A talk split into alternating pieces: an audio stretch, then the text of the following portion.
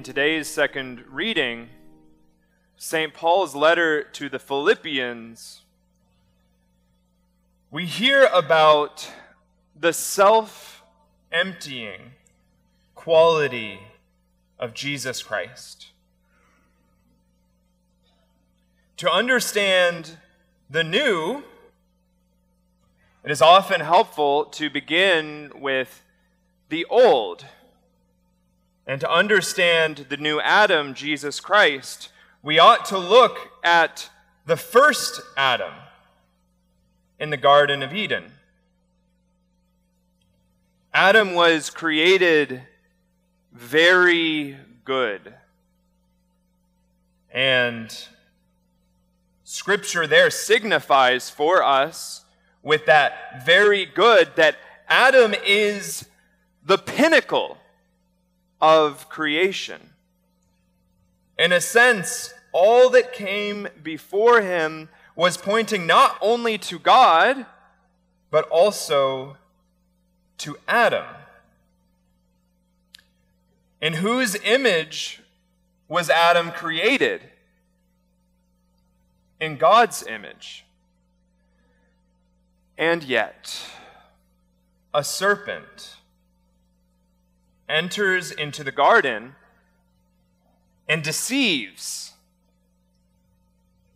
telling Adam and Eve, if you eat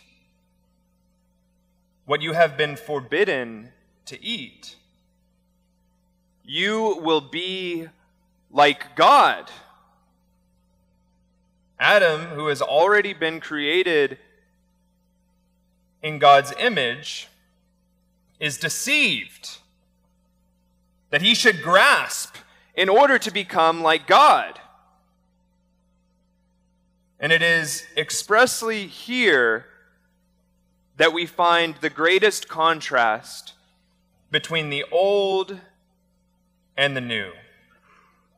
Adam had already been created very good in God's image, and yet he believed that he needed to take his own goodness, what had been given to him from God, and use it for his own glory, to exalt himself. Now, in the new Adam,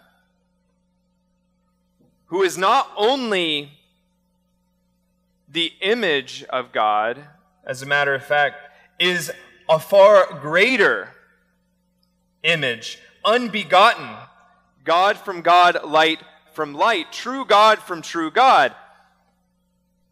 The only begotten, the unbegotten Son of God.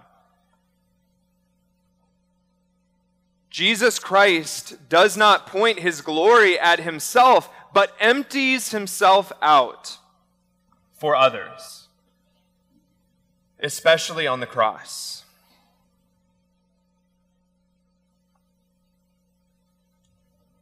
I believe our gospel ties in very well with this message of self emptying. How often are we like one of those two children who has every intention of doing good? and yet does not follow through? How often does our conscience speak to us and yet we neglect that voice within? Especially, I think here, the three pillars of Lent are again pertinent. Do we ever neglect fasting in our daily walk of Christian life? Do we ever neglect prayer? Do we ever neglect the care of the poor, almsgiving? At the end of Mass, after the prayer after communion, we will hear from a member of our community about how we can commit to stewardship here in this parish. But first, we turn to this altar to receive from Jesus Christ the gift of Himself, who again pours himself out for us, that we may pour ourselves out for others.